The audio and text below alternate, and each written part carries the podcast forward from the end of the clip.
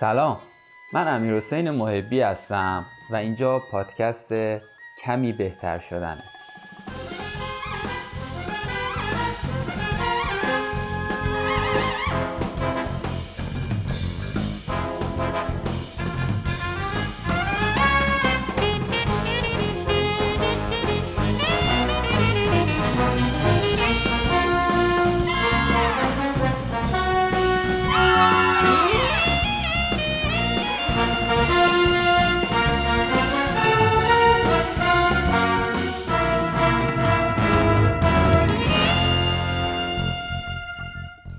من امیر حسین محبی هستم همونطور که عرض کردم و قرار توی این پادکست شروع کنیم به کمی بهتر شدن در کنار همدیگه من همین اول و توی قسمت اول می‌خوام این موضوع رو بگم که الزاما اینکه من گویندم و شما شنونده به این معنا نیست که من از شما بهترم یا من دارم به شما چیزی رو یاد میدم.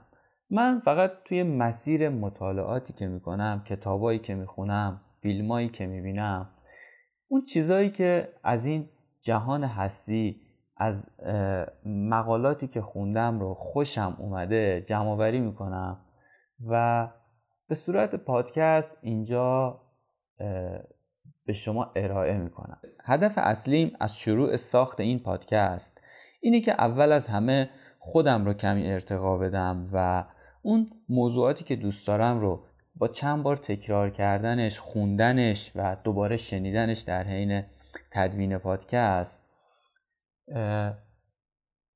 بتونم توش دوباره کمی بهتر و بهتر و بهتر بشم. از اونجایی که خودم پادکست زیاد گوش میدم این رسالت رو به دوش خودم انگار احساس می‌کردم که بالاخره منم پادکست خودم رو داشته باشم. موضوعی که می‌خوام توی اولین قسمت از این پادکست باهاتون راجبش صحبت کنم یک برمیگرده به یک نظریه علمی و تاریخی. یه زمانی توی اواخر دهه 1800 میلادی. توی این دهه یک مردی به نام ویلفرد دو پارتو توی حیات خونش به خاطر یک کشف کوچیک اما هیجان انگیز سر و صدای زیادی به پا کرد. پارتو متوجه شد که تعداد کمی تخم نخود فرنگی که چند روز قبل توی باغچش کاشته بود مقدار زیادی نخود فرنگی به بار داده. این آقای پارتو یه آدم کاملا حسابگر بود. اون به عنوان یه اقتصاددان مشغول به کار بود. برخلاف خیلی از اقتصاددانهای زمان خودش مقالات و کتابهای پارتو پر از معادلات بود و دونه های نخود فرنگی توی باغچهش ذهن حسابگرش رو حسابی به کار انداخت. مسئله پارتو این بود. اگه این توزیع نابرابر تخمای نخود فرنگی توی همه جنبه های زندگی هم وجود داشت چه اتفاقی میافتاد؟ در اون دوران پارتو در حال مطالعه روی مقوله ثروت در میون ملت های مختلف بود. از اونجایی که اون یه ایتالیایی بود اول تحقیقاتش درباره توزیع ثروت رو از ایتالیا شروع کرد. پارتو در کمال تعجب فهمید که تقریبا 80 درصد سرزمینش در تملک فقط 20 درصد از مردمه. درست مثل دونه های نخود فرنگی توی باخچش اکثریت منابع در دست اقلیت افراد بود. پارتو تحقیقاتش رو بین ملت های دیگه هم ادامه داد و یک الگوی واحد توی تمام دنیا پیدا کرد. مثلا بعد از تحقیقات دقیق روی ارقام ثبت شده از مالیات بر درآمد انگلیسی ها فهمید که تقریبا سی درصد از جمعیت بریتانیای کبیر 70 درصد از کل درآمد اون کشور رو کسب می‌کنن. همونطور که به تحقیقاتش ادامه می‌داد متوجه شد که اعداد هرگز کاملا مشابه نیستند. اما روند کار به طرز قابل توجهی توی همه جای دنیا ثابت بود. اکثر پاداش و منافع به درصد کمی از مردم می رسید این نظریه آقای پارتو که تعداد کمی از افراد اکثریت نتایج رو به دست میارن بعدها و توی اصل حاضر به نام اصل پارتو یا معمولتر به عنوان قانون 80 20 به شهرت رسید.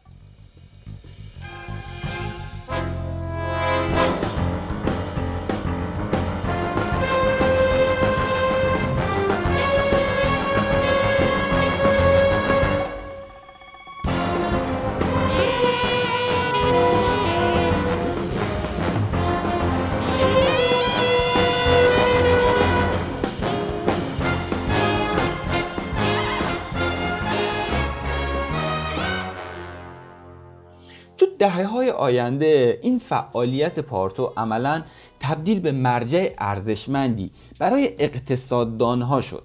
وقتی که پارتو چشم دنیا رو به این نظریه باز کرد مردم تونستن این موضوع رو همه جا بیشتر و بیشتر ببینن و الان قانون 80 20 حتی همه گیرتر از گذشته شده. برای مثال در بین سالهای 2015 تا 2016 در انجمن ملی بسکتبال 20 درصد از تیم‌های شرکت کننده 3 ممیز 75 درصد از مسابقات رو برنده شدن. علاوه بر این فقط دو تیم بوستن سلتیکس و تیم ماهی های دریاچه لس آنجلس تقریبا نیمی از مسابقات تاریخ بسکتبال رو برنده شدن. درست مثل تخم های نخود فرنگی آقای پارتو تعداد کمی از تیم ها خیلی از موفقیت ها رو مار خودشون کردن. این اعداد توی فوتبال حتی افراتی تر هم هستن. در حالی که 77 کشور مختلف برای به دست آوردن جام جهانی رقابت می‌کنن فقط سه کشور برزیل، آلمان و ایتالیا 13 تا از 20 مسابقه اول جام جهانی رو برنده شدن.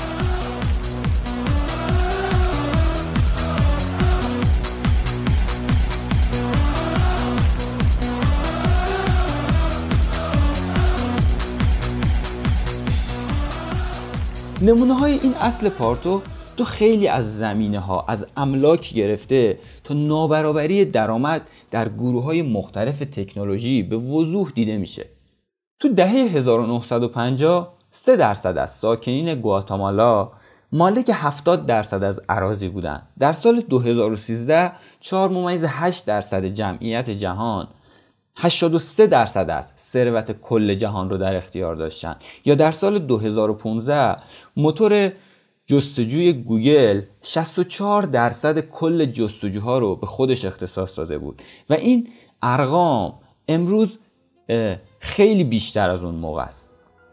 به نظر شما چرا همچین اتفاقی رخ میده؟ چرا تعداد کمی از مردم، تیم ها و سازمان ها از حجم عظیمی از لذت ها در زندگی بهره می‌برند و از امکانات بیشتری استفاده می‌کنن.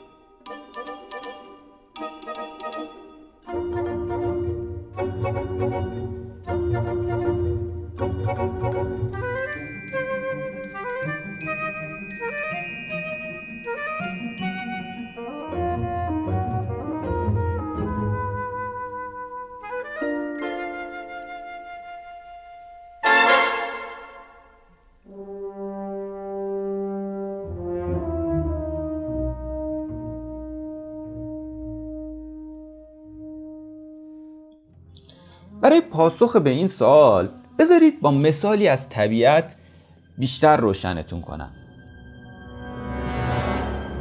جنگل های آمازون یکی از متنوعترین گونه های اکوسیستمی روی زمینه. دانشمندا به طور تقریبی 16 هزار گونه درخت مختلف توی جنگل آمازون رو لیست کردن. اما با وجود این سطح قابل توجه از گونه های مختلف پژوهشگران متوجه شدند که تقریبا 227 گونه از درختان هستند که نزدیک به نیمی از جنگل رو تشکیل میدن.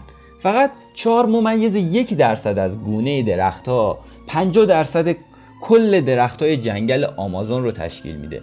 و ما می‌بینیم این نابرابری توی طبیعت هم اتفاق افتاده. یعنی می‌تونیم بگیم این یک قانون طبیعی جهان هستیه؟ جواب شما به این سوال چیه؟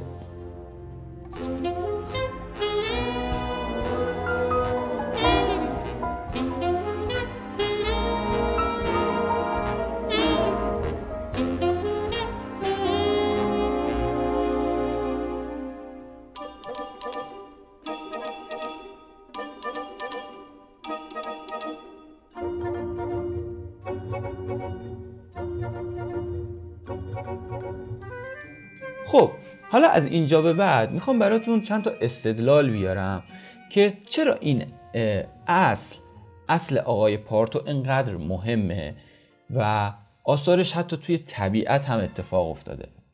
بهترین جایی که می‌تونیم به جواب برسیم از دل همین طبیعته. تصور کنید دو گیاه در کنار هم رشد کنن. اونا در رقابت برای گرفتن نور خورشید و خاک یکسانن و وضعیت مشابهی دارن.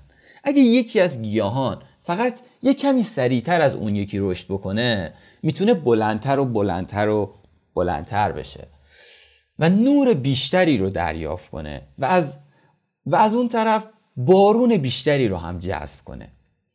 روز بعد که آفتاب طلوع می‌کنه این انرژی مضاعف به گیاه کمک می‌کنه که بازم بیشتر و بیشتر و بیشتر رشد بکنه.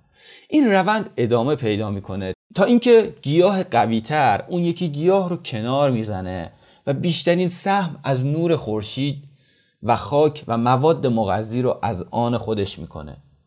با استفاده از این موقعیت مفید گیاه موفق توانایی بیشتری در گسترش دانه ها و تولید مثل پیدا می‌کنه که همین هم باعث میشه تا گونه های بزرگتر و پربارتری رو پرورش بده. این روند بارها و بارها ادامه پیدا می‌کنه. تا اینکه گیاهانی که تو رقابت, تو رقابت کمی بهتر بودن سر تا سر جنگل رو پوشش میدن.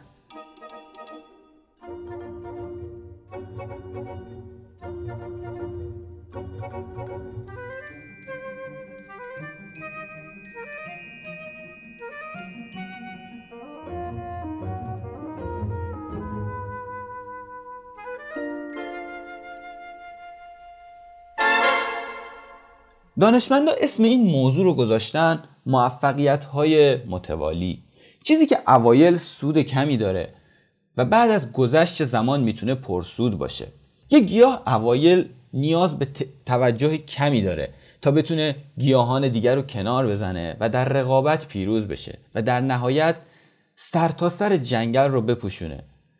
خب اگه دنبال راه میونبر موفقیت توی زندگی هستید. باید بدونید که موضوعی مشابه به این تو زندگی ماها هم می‌تونه رخ بده. درست مثل گیاهان توی جنگل های آمازون. انسان ها برای یه مسئله مشابه توی زندگی در رقابت هستند سیاستمدار رو برای رأی گرفتن رقابت می‌کنن. نویسنده ها برای اینکه تو فهرست پرفروش ترین کتاب ها قرار بگیره کتابشون رقابت می‌کنن. ورزشکارا برای کسب مدال طلا رقابت می‌کنن. بلاگرا برای افزایش فالوورشون رقابت می‌کنن. شرکت ها برای کسب پروژه های بیشتر و مشتری های بیشتر دارن رقابت می‌کنن. و تلویزیون مسابقه هایی رو پخش می‌کنه که برای یک ساعت هم که شده توجه شما رو کمی بیشتر به خودش جلب کنه. تفاوت بین این موارد به باریکی لبه تیغه. اما برنده ها لذت به دست آوردن امتیازهای خیلی بزرگ رو تجربه می‌کنن. دو تا آدم رو تصور کنید که تو مسابقات شنای المپیک شرکت کردن. یکی از اونا ممکنه یک صدم سریعتر از اون یکی باشه اما برنده مدال طلا میشه. ده تا شرکت ممکنه یه سیاست برای جذب مشتری داشته باشن.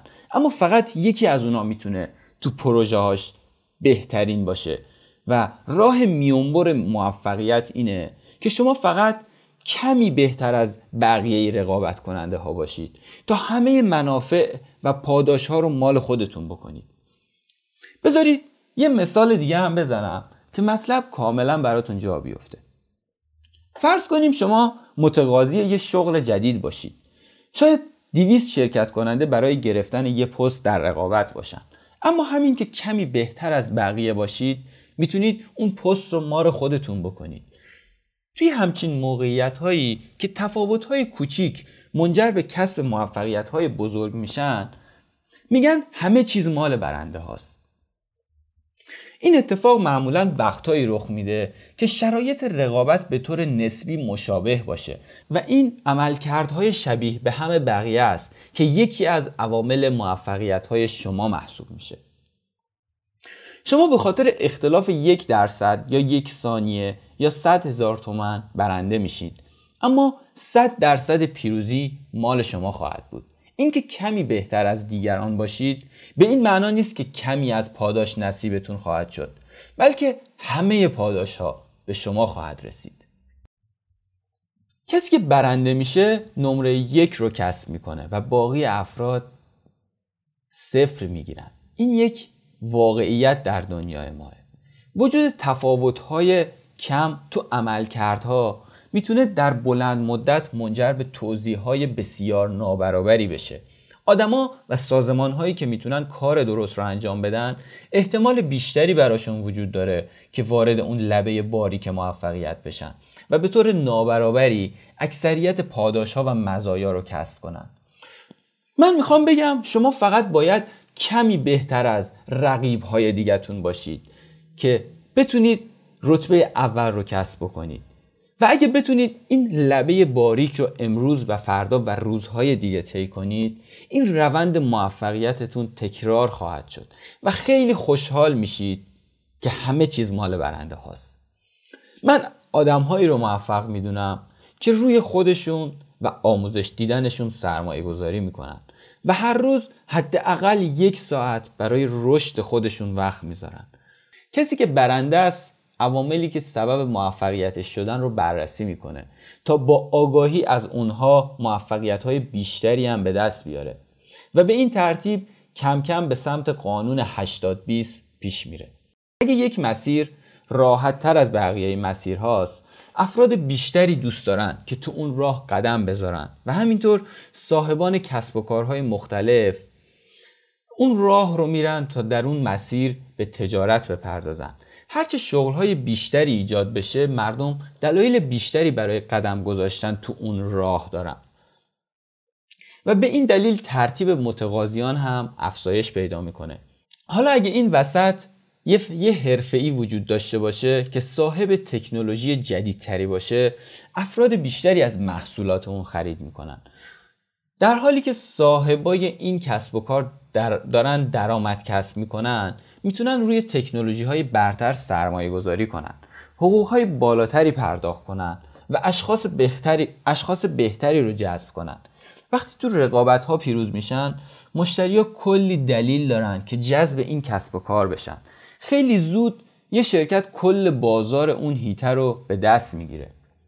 وقتی که یه نویسنده تو فهرست پرفروش ترین ها قرار می‌گیره ناشرها برای تجدید چاپ به اون راقبتر به اون کتاب راقبتر میشن. وقتی که کتاب دوم هم چاپ بشه ناشر سرمایه بیشتری روی این کتاب می‌ذاره.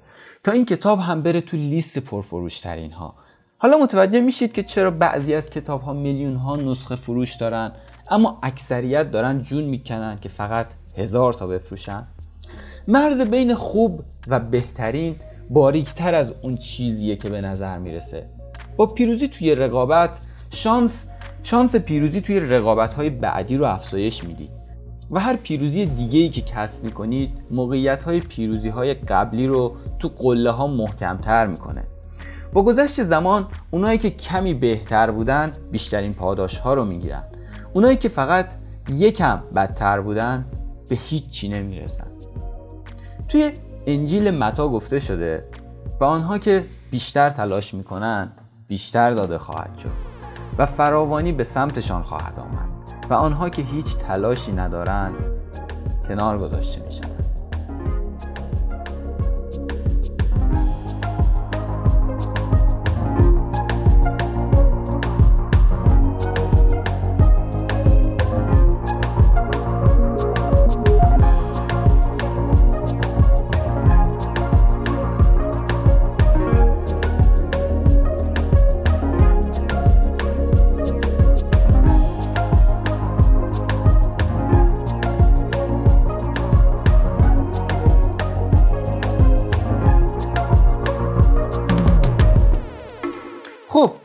برگردیم.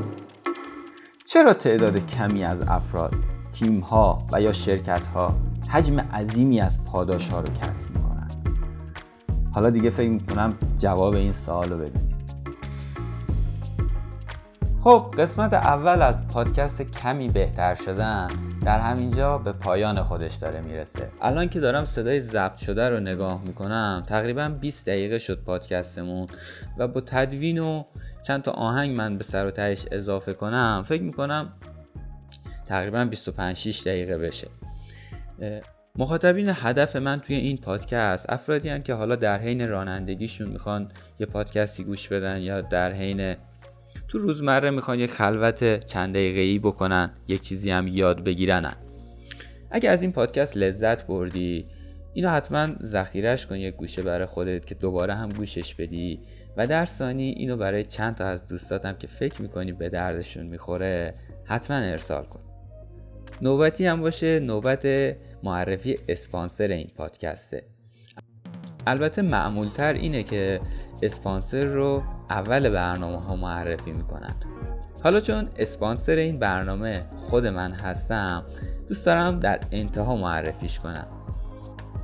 می‌خوام وبسایت محبی دیزاین رو بهتون معرفی کنم و چنانچه یک رشته دیزاین محور دارید و یا به طراحی و تولید محصول علاقه دارید حتما به این سایت یک سر بزنید. توی این سایت یک مسیر به صورت پله پله و کاملا حرفه‌ای شما رو با فرایند طراحی و دیزاین یک محصول آشنا می‌کنه. فرایندی که توی سی صفحه مقاله خلاصه شده اما اگر رعایت نشه و بخواید با آزمون و خطا و در مسیر کسب و کارتون یادش بگیرید متوجه ضرر و زیان زیادی میشید. حتما افرادی رو دوربرتون می‌شناسید که اقدام به ساخت محصولی کردن قبل از اینکه بازار هدفشون رو بشناسن. خلاصه اگه به طراحی و دیزاین علاقه دارید حتما به این سایت یک سری بزنید. امیدوارم که از شنیدن اولین قسمت از پادکست کمی بهتر شدن لذت برده باشید و به دنبال این اصل پارتو توی ابعاد مختلف زندگی بگردید. شما رو به خدای بزرگ بزرگ بزرگ میسپارم و زندگی سرشار از عشق، ثروت و سلامتی رو براتون آرزو می‌کنم. خدا نگهدار.